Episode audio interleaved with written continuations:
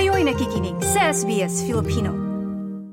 Nabanggit natin yung mga street food, Maridel. Ikaw ba may mga mahilig kang uh, yun, street food sa Pilipinas nung ta- yun, na nasa Pilipinas ka? Paanong favorite mo? Isaw. Naku, ang sarap. Mga laman loob. Sandali yun yung mga bawal ah. Isaw. At syempre, inabangan ko yung si mamang mag-fishball pagkatapos Oh. ng dismissal sa eskwela. Oo. At ah, pagkatapos ang taho. Grabe. Naku, sa ayun, umaga taho. yan, taho. Na, di ba yung iba na may dala pa mismong baso na para Oo. malaki-laki daw yung Tapos pag, malagyan? paghapon, hihintayin mo naman yung kalembang ng dirty ice cream. Oo, naku, napakasarap din yung mga nabanggit mo na yun. Naalala ko pa yung may mga ice scramble, di ba? Oo. May sa mga ano, tapos yung mangga nga na may bagong, tapos singkamas. Oo, grabe. Nangangasim na ako. Lalo na ngayon na-export yung Oo. mangga dito. Tapos di ba yung nabibis mo yung ha, kapag traffic, yung nagtitinda ng nilagang mani. Oo, At saka nung, maganda ah, yan, sa bus. Itlog ng pugo. Oo, yun. Eh, nabanggit mo na yung itlog ng pugo dyan, yung itlog, ano. Eh, na, eh, eh, isa sa mga napakasarap naman talaga, eh, yung balot at penoy. Oy, at si Paggabi. Mamang magbabalot na maganda ang boses na sumisigaw sa kalsada. Balot, Bakit nga, ba't nga Penoy! ka, ano ba yon Requirement ba yon kapag, kapag nag, ano ka, naging barker ka o kaya Oo. naging magbabalot ka? di ba, grabe yung mga braso nila talagang Ah. mat, ma- matatatag. Mabigat kasi, Oo. di ba? At- Mabigat. Oo, naglalakad ka, hawak mo yung basket ng balot. Oo, tapos ilan ilang ah, ilang balot yun at ilang penoy. Ikaw ba kumakain ka ng balot? Hindi. Penoy lang. Pero sa, sarap na sarap ako sa sabaw. Oo. Pag kinakrak mo, kakainin ko yung sabaw. Tapos sisiguraduhin kong penoy. Pero pag nabigyan ako ng bulot, eh, pinapasa ko muna tapos hinihintay ko yung penoy. Parang yung isa yung laman lang yung kakainin sa balot. Pero Oo. yung ah, ano doon, yung ah, sisiw doon, hindi nila kakainin. 'di ba? May mga Hindi ganyang ko kaya. Parang tinititigan ako eh. Ako naman nag na, na, na kumakain ako nung bata ko ayoko din. Parang nai-imagine ko kasi, 'di ba? Parang nai-imagine mo na Naririnig mo buhay. yung ano. Oo, or baka parang uh, baka gumalaw, may mga Oo. ganung ano ka. Pero nung natikman ko na siya nang eventually medyo tumanda ako, eh napakasarap naman pala. May mga ganun palang ano.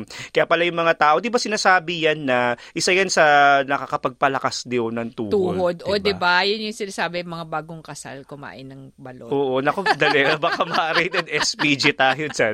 Pero sa pateros, yan ay sikat. Oo. Narinig mo ba yan? Kakaiba daw ang balot gawang pateros. Oo. Yan yung uh, kumbagay ah, kanilang ah, pab- s- kilala sila para sa mga pinakamaganda at masarap na balot. Kasi dyan daw yung maraming itikan. Kung di tayo Oo. nagkakamali, kaya napaka, yung mga kababayan na mga taga-pateros, nako, kamusta po kayo? Pero ngayon, Maridel, yung kapatid ko ay nasa Pilipinas, sinabi niya na 25 to 30 pesos na ang isang balot.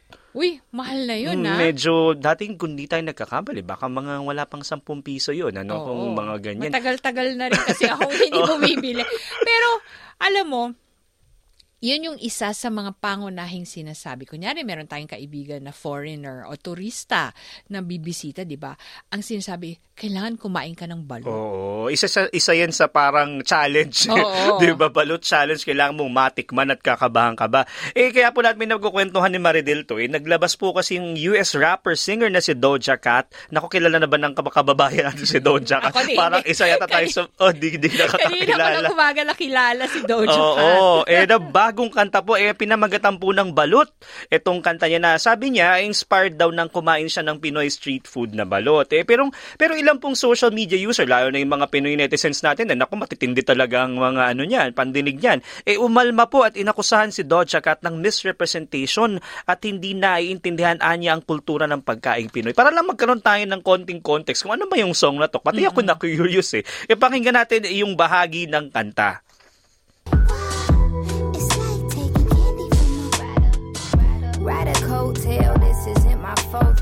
Meal. Dishes on my ass, still I'm thicker than some oatmeal. Glass houses, I don't really like to keep. Ayan, parang pang mga bagets pala itong song na to. May mga para Parang pa, no?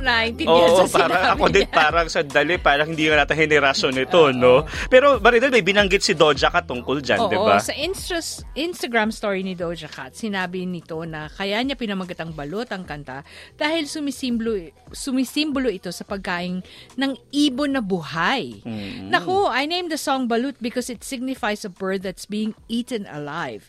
Ito daw ay metaphor para sa Twitter stance at ang pag ang death ng Twitter toxicity, beginning X and the end of tweets. O kasi matatandaan natin na yung Twitter dati ay binago na yung name na ni Elon Musk yung naging ah, bumili ng Twitter at naging X na nga. So parang ito yung ginagawa niyang metaphor, yun na nabanggit niya. Pero syempre po, ilang Pinoy netizens ang idiniin na ang balot ay niluluto at hindi po kinakain ng buhay. Parang Paano nakaka- makakainin ng buhay, di ba? Hindi ko talaga maisip yun. Oo, eh yung balot nga na niluto na takot ng kainin ng iba, eh paano pa kung hindi buhay?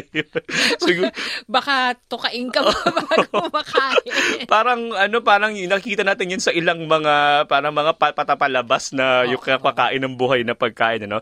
Eh yun po, eh, yun nga, na, ang isang ex-user po nagsabi na eaten alive, eh who, who eats balut alive? Nako, eh sabi niya, you don't need to shame my culture if you don't understand. Isa po sa mga ex-user nagsabi niyan. Kaya po itong bagong single na ito ay may dagdag na note na sa platform na X na nagpapaliwanag kung ano na nga ba yung balut. Eh, parang in-explain doon na ito yung Filipino dish or isang Filipino street food. ano Eh, pero syempre, ah, ito yung alam natin na ano, Maridel, ikaw na numero unong nakakaalam ng kanta na to. Oo, eh. kasi pag naririnig ko yan, nagugutom ako eh. Oo, eh pakinggan natin itong bahagi ng kanta na balot ng Mabuhay Singers.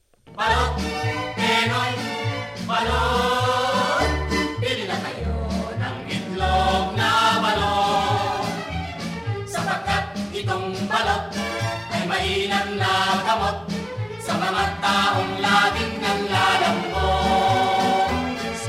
di ba? Yun Mga nanlalambot ba? Pero yun yung kinalakhan natin na Oo. pagkakaalam at ah, pagkilala sa balot. At yun din yung isa sa mga awiting madalas ko marinig nung bata ako. Mm. Ayon naman sa host ng bagong podcast ng SBS Filipino at director ng Filipino Food Movement sa Australia na si Ana Manlulu, ang balot ay isang Tagalog, n- ang balot na salitang Tagalog ay ang fertilized embryo ng bibe na popular sa Filipino at Vietnamese culture.